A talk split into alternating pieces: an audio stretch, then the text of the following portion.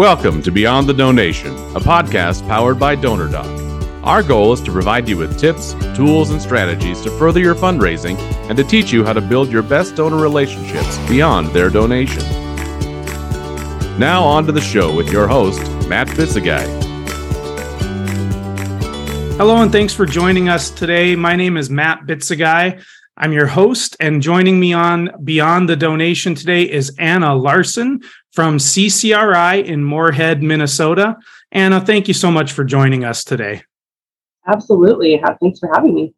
Well, when we were thinking about guests that we wanted to invite on, you were at the top of our list. Um, you guys at CCRI were our first paying customer back in June of 2018. So going on five years now. And we thought, what a great way to kick off this podcast uh, by having on really the the customer that made us into a real company. So thank you so much for that and for being with us over these last four and a half years. Why don't you start by just telling us a little bit about yourself and about CCRI for those of our listeners who maybe aren't aware or don't know about uh, what you guys do? Sure. My name is Anna, and I am the Development and Communications Director at CCRI. I have been in this current role for about four months. Um, but I have been in our development department for about nine years, and I've been at CCRI as a whole for almost 17. So, uh, have worked in this industry for quite some time and have worked with the donations and um, fundraising department for quite some time as well. CCRI provides services to people with disabilities on the Minnesota side of the river. So, we support people in both Clay and Wilkin County. We support 450 people who need um, everyday supports, maybe mental health, housing supports. Um, we have a we have five different programs where we provide all kinds of different services for people who have some sort of mental illness or disability and um, need assistance in some in some part of their life. Well, that's fantastic. So, how many just to be able to serve that many people? How many team members does CCRI have just overall? We have 475 or we have 550 team members. Okay. 475 of them are direct care caregivers that work out in the community with people we support, and then approximately 75 are case managers and administrative staff. Wow. Okay, great. And then, so how big is the fundraising team at CCRI?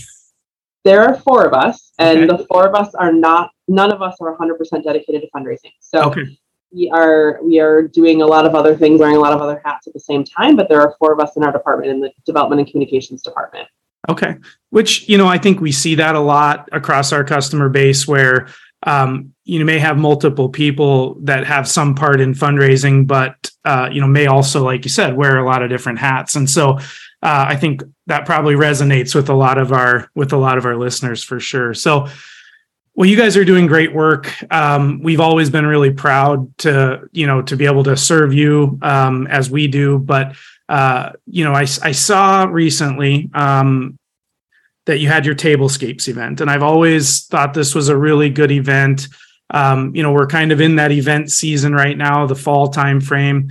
Um, you know, one thing that I've noticed, well, first of all, maybe just tell us a little bit about what Tablescapes is uh, and how long you've been doing that within uh, at CCRI.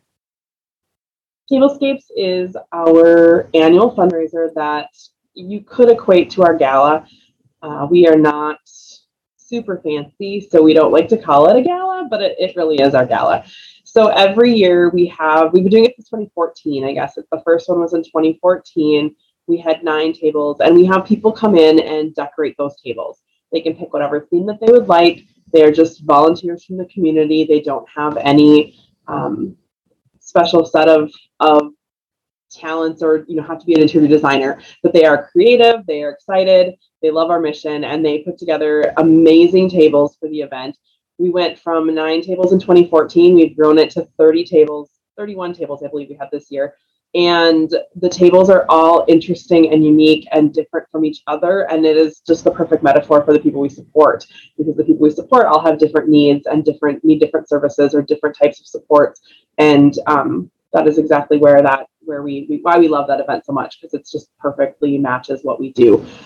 The people that design the tables then either will invite their friends and fill their table, or we just sell tickets to people in the community who want to come, and they come and learn about a project that we have going on.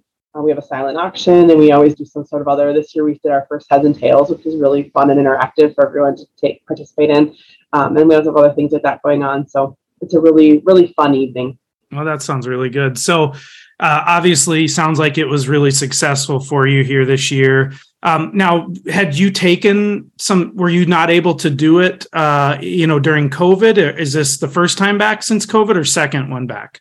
This is our second one back, but we were okay. very scaled back in 2021 because 2021 was we were ramping. It was a COVID ramp up in the community, so yeah. there um, or an uptick in the community. So they this was the first year we've been back in person at full capacity.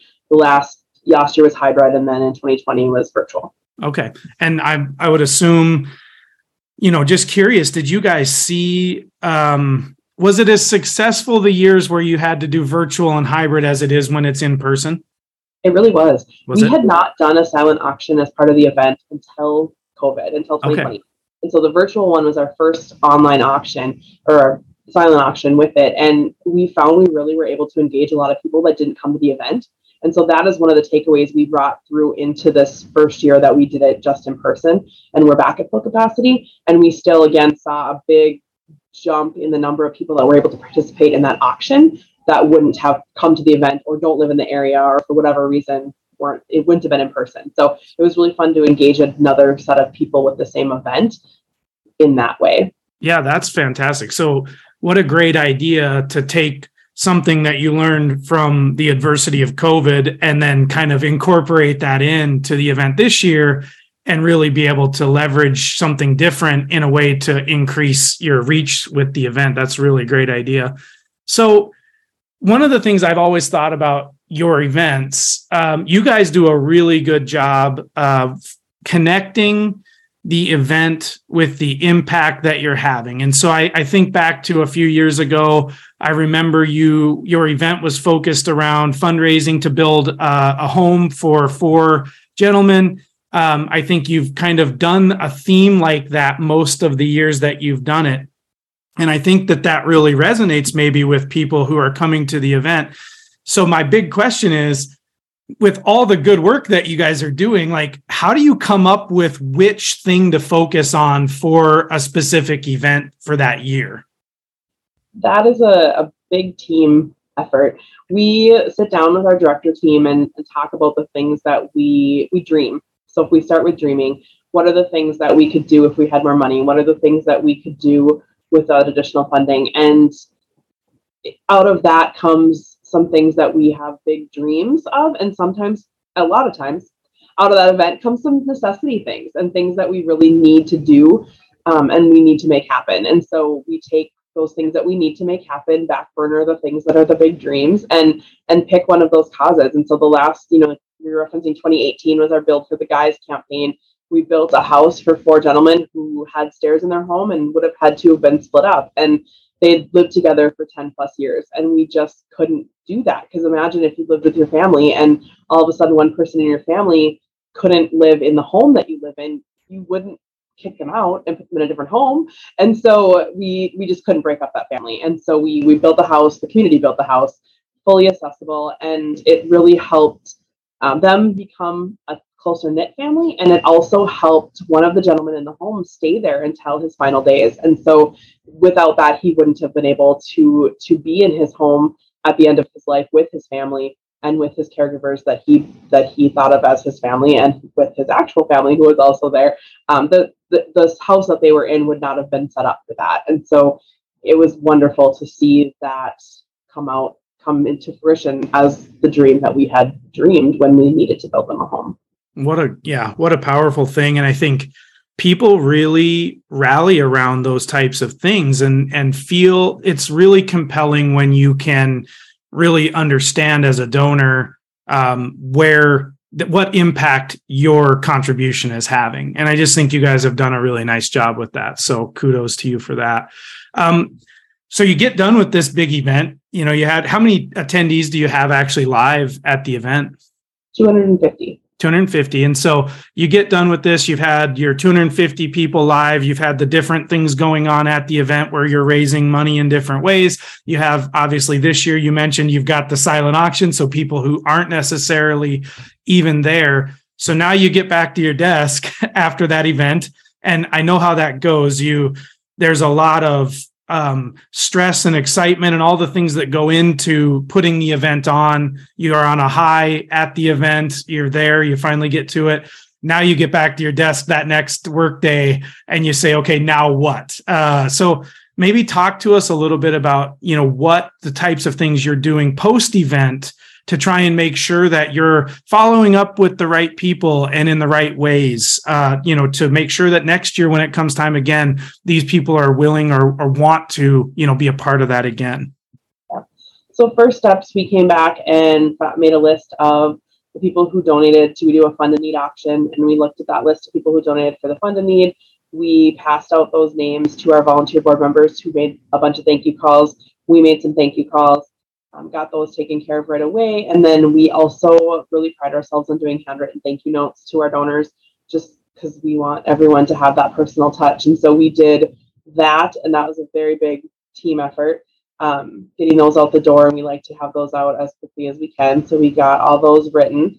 Um, we also had to obviously print, you know, receipts or get receipts emailed out and all that kind of stuff too. So all that happened right away.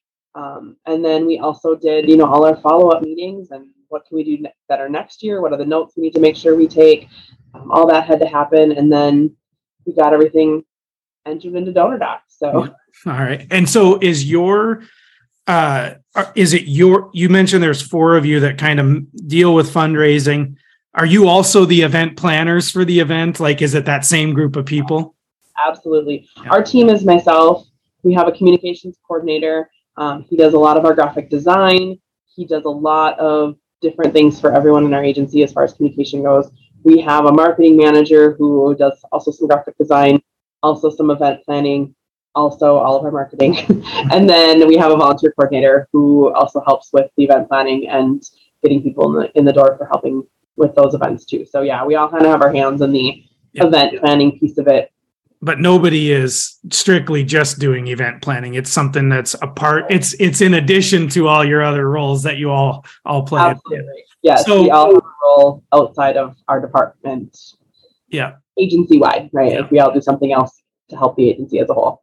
Well, I'm a huge believer in like the one to one type of engagement. So you mentioned, you know, you're making phone calls, you're sending out handwritten uh, thank you notes do you leverage volunteers or board members to help write those thank you notes? Or do you guys is it just the four of you that are doing that? The four of us um yeah i would say it's a couple of us. I do a lot of them. Our executive director does a lot of them. Um, and then the people on our team pick up other ones as well. Again the people that we have those relation those personal relationships with already um, we try to split the list up kind of that way. Yep. Um, yeah, we also utilize our board. They do a really great job with making thank you calls and and volunteering to do those calls, and they, that's they great for that as well. Yeah, it's always helpful when you have a board who's willing to help out with some of those things. And I know some organizations are super lucky that way. Um, others, I think, you know, are str- struggle in that area. So, um, and then I suppose you do this silent auction. You have to fulfill. You got to send out the things, or do they come pick them up? Like, what's the process for all the things people have uh, you know bid on and, and won in the silent auction. Yeah, people that were there at the event could pick them up at the end of the night. Okay. And then we had a pickup day at our office the next day. Usually takes a couple you know few couple few days for people to get to get in and get their stuff. And then um, yeah we have to contact the people that didn't and and that's usually i think this year we had three. So okay. it's not we don't have a big um, like a lot of work after, I guess, for people that didn't pick stuff up. Everyone was really great at getting their stuff right away. So. And and I'm a big, you know, I love technology. I love how it can help uh, nonprofits. So uh, for putting on the event, uh, you guys are OneCause is who you've used for that. Is that correct? Or we used Greater Giving this year. You did. Yeah. Okay, sounds good. And uh, but you've been at OneCause's event, I believe. You maybe had let me know when you were down there in the fall. Yeah, we went to OneCause was a really great fundraising event um, yeah. conference in September. So this was the first year because of COVID. We went in person, but it was really fun and yeah. they do a really great job with that. Event. Yeah, yeah, we are uh, about ready to launch our native integration to OneCause with DonorDoc. So I'm I'm excited about that one. I think they take really good care of customers and do a nice job. So. Cool. So uh, sounds like the event was a success. Congratulations on that. I'm I'm glad. I'm sure it's a relief to have it done and also have have had it gone well. So um, so let's shift focus a little bit on man, there's all sorts of things going on we could choose from. Uh, you know, something I'm hearing a lot are people are really concerned about inflation, about the economy and what impacts that might have on fundraising, you know, later this year as we get into end of year uh, or rolling into next year. Um, you know, I'm curious, like, are you seeing so far any impacts of that kind of stuff for you guys or? Not really. Um, not yet. We've had uh, we had a really great turnout for our Tablescapes event. We did not have very many donors that gave less than previous years, um, so that was really really wonderful to see.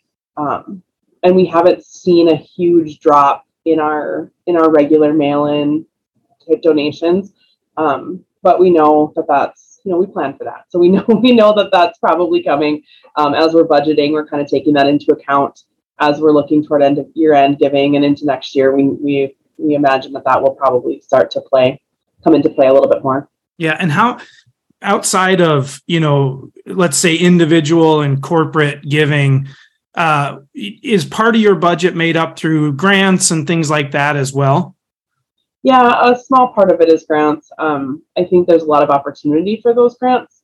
We have not fully jumped into that yet. Um, you know, some of the the common ones that we know about, we we apply for and we receive. You know, when we receive those, that that helps a lot.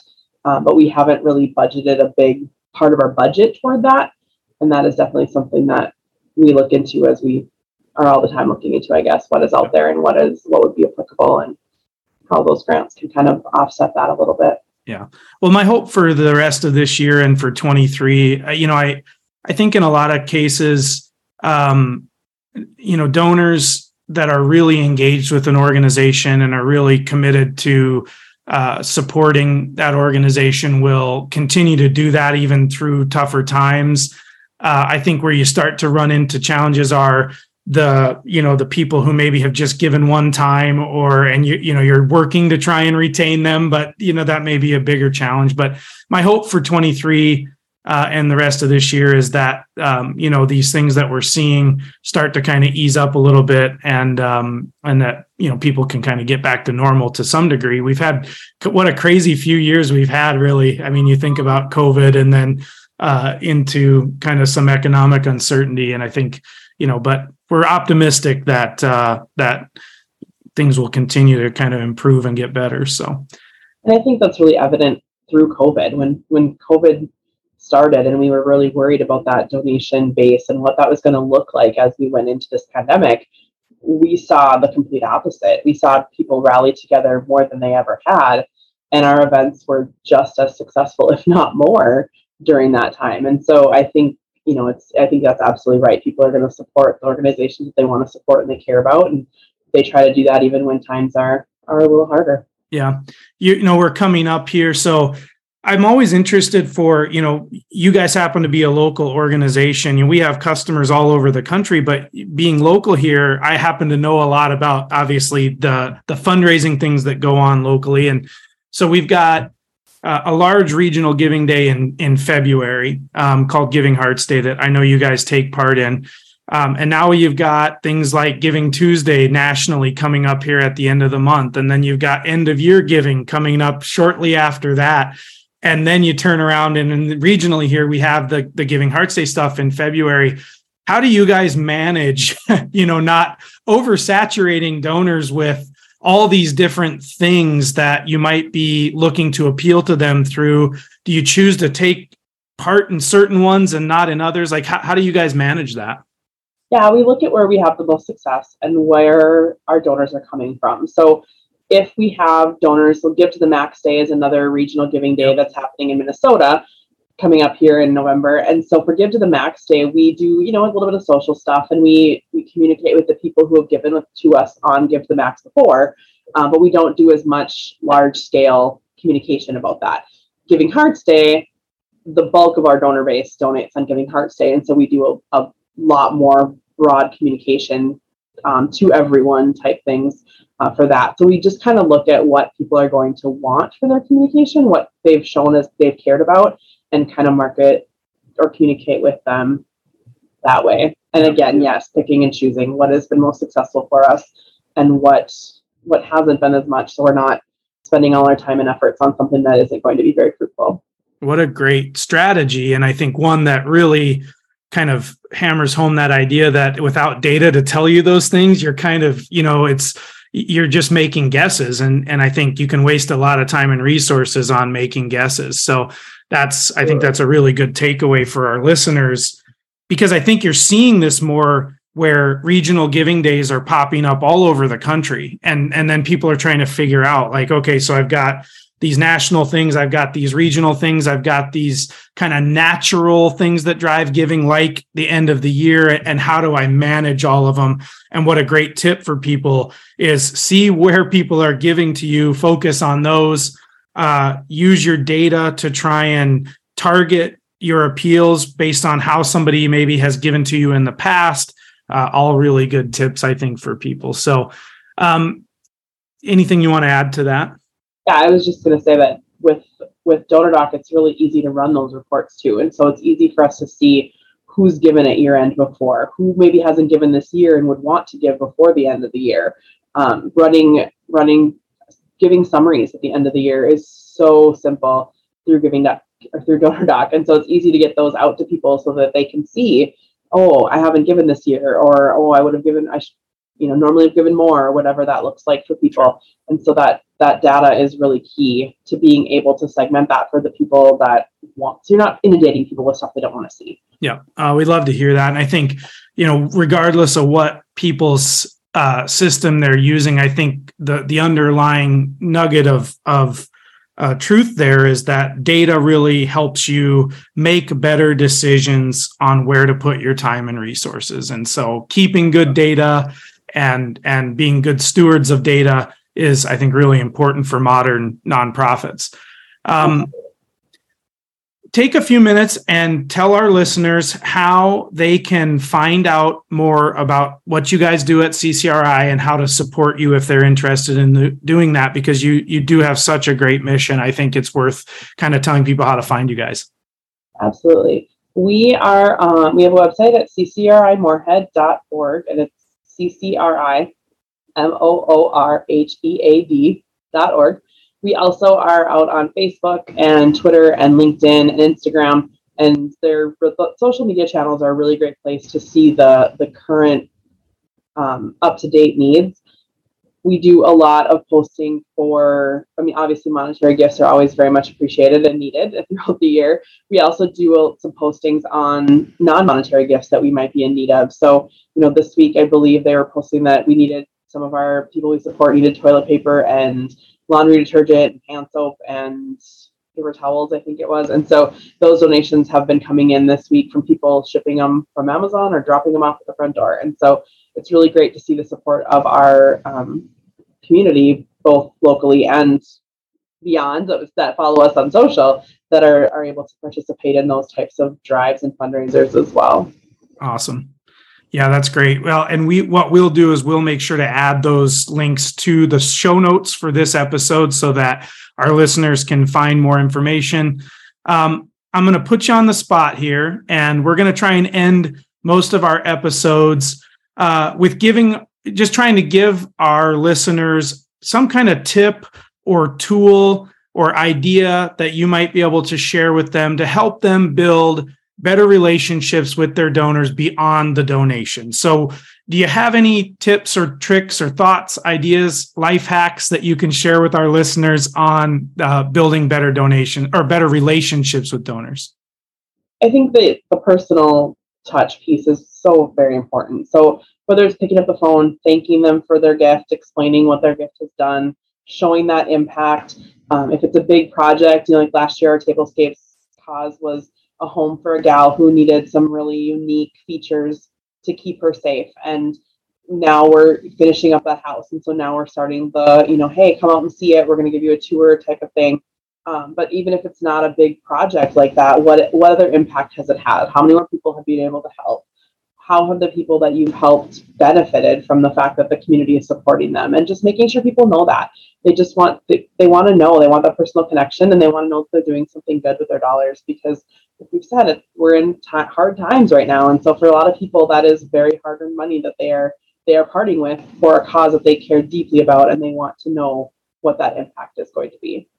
So yeah such great advice. I i could not agree with you more. I think um sometimes the the personal aspect of it can be difficult just in terms of finding the time to do it, but it is so meaningful to people. And uh, I agree with you 100%. Uh, definitely a great tip there. Anna, you're fantastic. Uh, I, I think CCRI does such great work, and you and your team do such great work. Uh, I just want to thank you for taking some time out to join me on Beyond the Donation. Thank you for being our first paying customer at DonorDoc. Thank you for all the great work that you do. Uh, and please, if you get a chance, uh, listeners, check out CCRI and what they're doing. Um, and hopefully, you found some good information from the podcast today uh, and from somebody so uh, so great as Anna. So, thank you so much for joining us today. Thank you. Thank you. All right. Have a great rest of the day. Thank you for joining us for this episode of the Beyond the Donation podcast. We're grateful you tuned in today. For more information about our guests and to view the show notes, resources, and links from today's show, head over to beyondthedonation.com. Here's to furthering your mission and driving more impact beyond the donation.